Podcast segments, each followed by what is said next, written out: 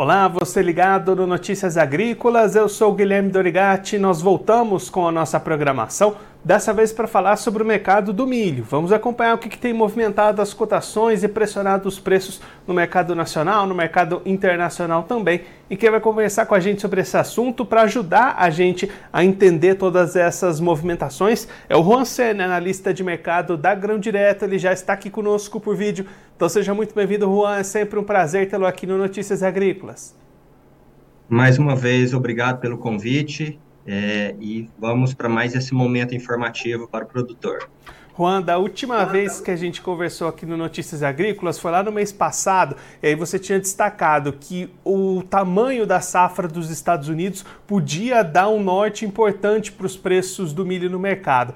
Hoje a gente teve novas divulgações de números do uso do Departamento de Agricultura dos Estados Unidos. O que, que a gente pode esperar daqui para frente para a safra lá dos Estados Unidos? A gente tem mais pressão vindo pela frente para os preços? Guilherme, vamos tratar por partes, que eu acho que é, é para facilitar a compreensão de todo esse cenário. Hoje, o milho brasileiro ele está sendo influenciado, é claro, por esse relatório, por esses números que foram atualizados hoje, que trouxe um panorama atualizado do, da produção, dos estoques mundiais. Temos também a situação do acordo do Mar Negro, que ele vence na próxima semana e ainda não temos nenhuma posição definitiva sobre isso. É, temos uma situação específica do Brasil, que é a super safra, que estamos é, preparando para ser colhida, e tudo indica que vai ser realmente uma safra bastante volumosa. E, por fim, que já é uma coisa normal do mercado nessa época do ano, que são as baixas exportações. Então, vamos falar é, nesse momento em específico do relatório. Sim, ele confirmou as expectativas de uma superprodução. Inclusive, lá nos Estados Unidos, há uma expectativa extremamente alta também. Inclusive, ele trouxe é, números maiores do que o esperado em praticamente todos os quesitos, né? Produção, estoque final dos Estados Unidos, produção é, brasileira, estoque final do Brasil também.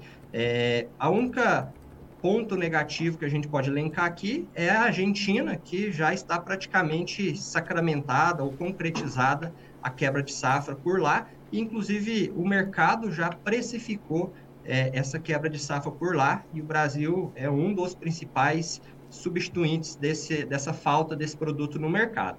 Hoje, em especial, esse relatório trouxe os primeiros indicativos da safra 2023-24 que também há uma forte expectativa, uma alta expectativa também para o Brasil, para a Argentina, é, considerando que vamos ter um clima favorável. Então, nesse momento, todos esses fatores, nota-se que há um peso bem grande, bem forte, negativo para Chicago e, consequentemente, impactando as cotações brasileiras também. E aí, Juan, olhando para esses outros pontos que você destacou aqui, super safra brasileira chegando pela frente, cada vez a gente está mais próximo desse início de colheita, as confirmações dessas boas produtividades, dessa bom desenvolvimento das áreas vai se confirmando também a cada dia. É praticamente já certo nesse momento uma grande produção chegando aqui no Brasil em breve, né?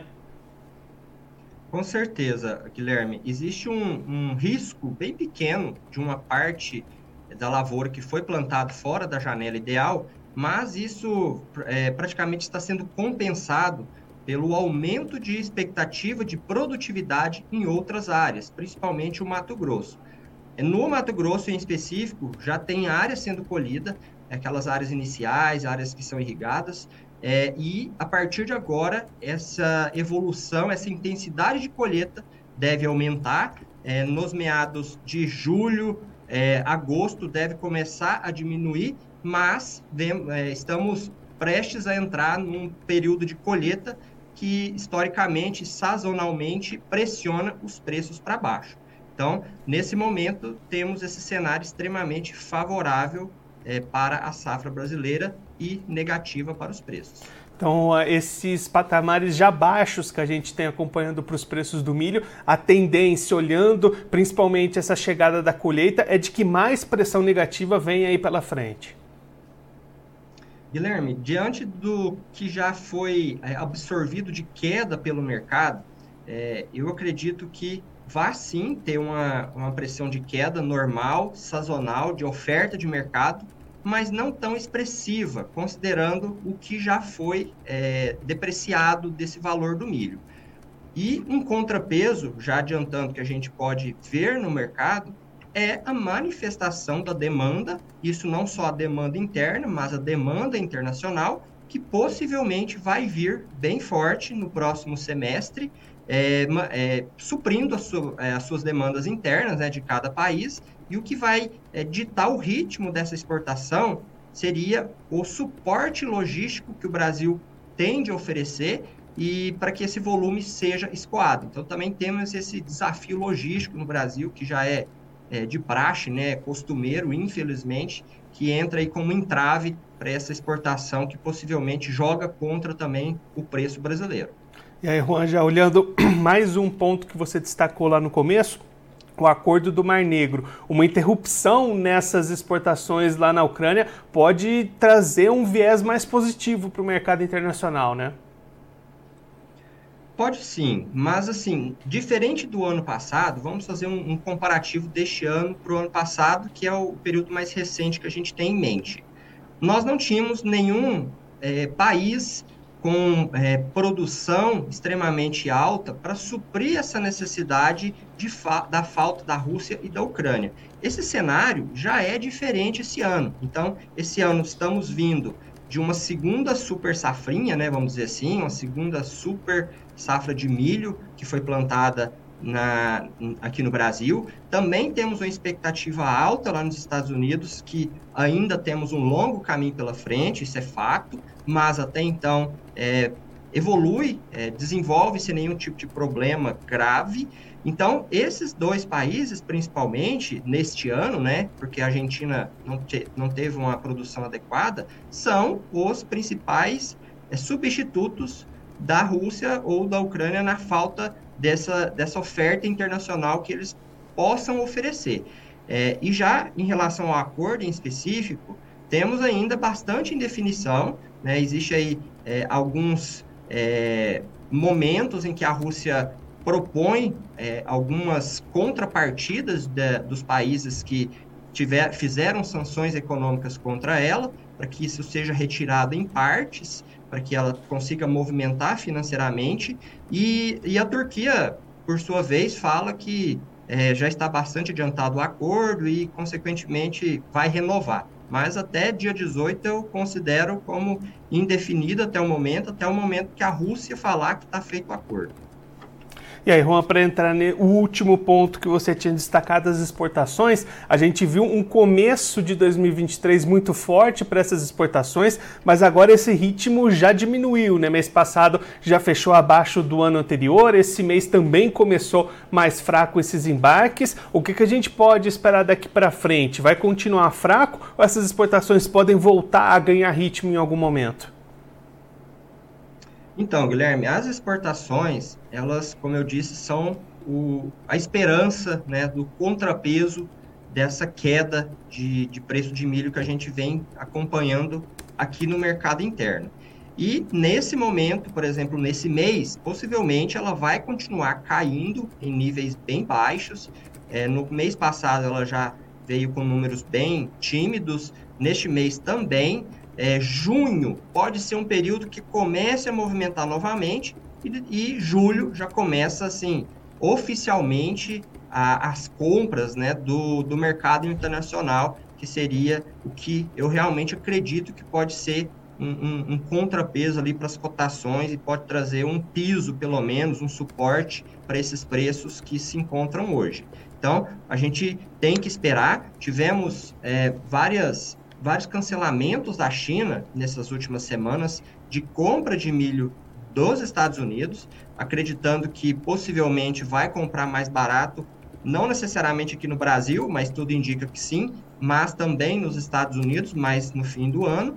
Então, realmente temos que aguardar para ver qual que vai ser a manifestação internacional, vamos dizer assim, a demanda internacional para esse milho brasileiro. E, mais uma vez, é, considerando que o Brasil vá conseguir exportar, né, escoar esse produto, porque se a gente tiver problemas de escoamento, como a gente teve logo no início da, da colheita da soja, é, vai pressionar os preços negativamente também e, consequentemente, vai depreciar o preço lá para o produtor que acaba pagando essa conta.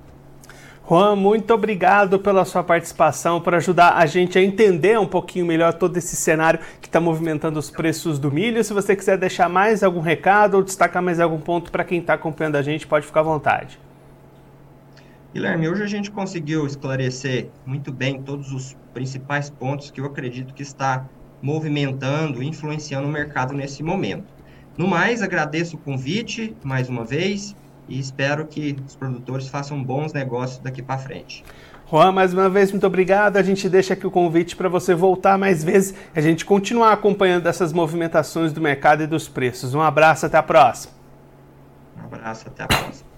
Esse, o Juan Sen, ele que é analista de mercado da Grão Direto, conversou com a gente para mostrar que, que tem influenciado os preços do milho neste momento no mercado internacional, no mercado brasileiro momento de pressão nos preços, os preços seguem recuando no Brasil e aí com tendência de manutenção dessa pressão negativa. Juan destacando a proximidade cada vez maior da segunda safra brasileira, inclusive já começando alguns trabalhos de colheita no Mato Grosso, por exemplo, naquelas lavouras irrigadas mais mais precoces e aí uma tendência de a partir de agora essa colheita ir ganhando ritmo, essa nova oferta e chegando no mercado e aí pressionar aquela pressão tradicional, sazonal de colheita no mercado, só que encontrando o mercado já bastante pressionado, com os preços já bastante recuados. E aí a partir daqui, o que pode ser o fiel da balança para de repente mudar um pouquinho esse jogo, mudar esse cenário, são as exportações. O Juan destacando que a expectativa é de que a partir do final de junho, começo de julho, as exportações brasileiras que agora vão recuando nesses últimos meses possam voltar a ganhar ritmo, os embarques voltem a crescer e aí traga alguma paridade de preços para o mercado nacional também, de repente até puxando um pouquinho esses preços para cima desses patamares que a gente tem acompanhado neste momento. Claro que para isso vai precisar de uma logística robusta de exportações para conseguir escoar toda essa produção, destinar essa produção do campo na colheita para os portos, para os embarques nos navios, mas se tudo isso ocorrer dentro do previsto, dentro do normal, a expectativa é de altas exportações. E aí essa demanda internacional vindo buscar o milho aqui no Brasil, de repente pode ajudar a equilibrar um pouquinho melhor esse mercado e subir um pouquinho esses preços estão bastante baixos para o milho neste momento aqui no país. Agora, antes da gente encerrar, vamos verificar como é que estão as cotações do milho neste momento nas bolsas. Começando pela Bolsa de Chicago, a CBOT, você vai ver aí na tela cotações em campo misto nesse momento lá em Chicago. Contrato maio 23, valendo 6 dólares e 34 centos o bushel, alta de 2 pontos. Julho 23 valendo 5 dólares e 86 centos o bushel, alta de 4 pontos. E a partir dali, movimentações em queda. Setembro 23 valendo 5 dólares e 10 centos o bushel, queda de 4,25 pontos. E o dezembro 23 valendo 5 dólares e 8 centos o bushel, queda de 5 pontos. Agora a Bolsa Brasileira B3, mais uma vez, movimentações negativas nessa sexta-feira para o milho brasileiro. Contrato maio 23 valendo R$ 58,35 a saca, queda de 1,1%. Julho 23 valendo R$ 57,55 a saca, queda de 2,72%. Setembro 23 valendo R$ 60,03 a saca, baixa de 1,75%. E o novembro 23 valendo R$ 62,70 a saca, queda de 1,23%. Agora eu vou ficando por aqui, mas você aproveite para se inscrever no canal do Notícias Agrícolas no YouTube. Por lá você pode acompanhar os nossos vídeos, as nossas entrevistas. Também deixe o seu like, mande a sua pergunta, o seu comentário. Interaja conosco e com a nossa programação. Você também pode clicar no sininho, assim você ativa as notificações e fica sabendo de todas as novidades do Notícias Agrícolas.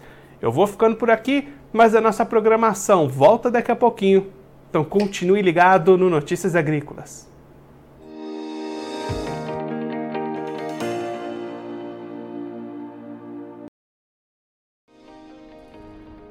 Se inscreva em nossas mídias sociais no Facebook Notícias Agrícolas, no Instagram arroba Notícias Agrícolas e no nosso Twitter arroba Notiagre.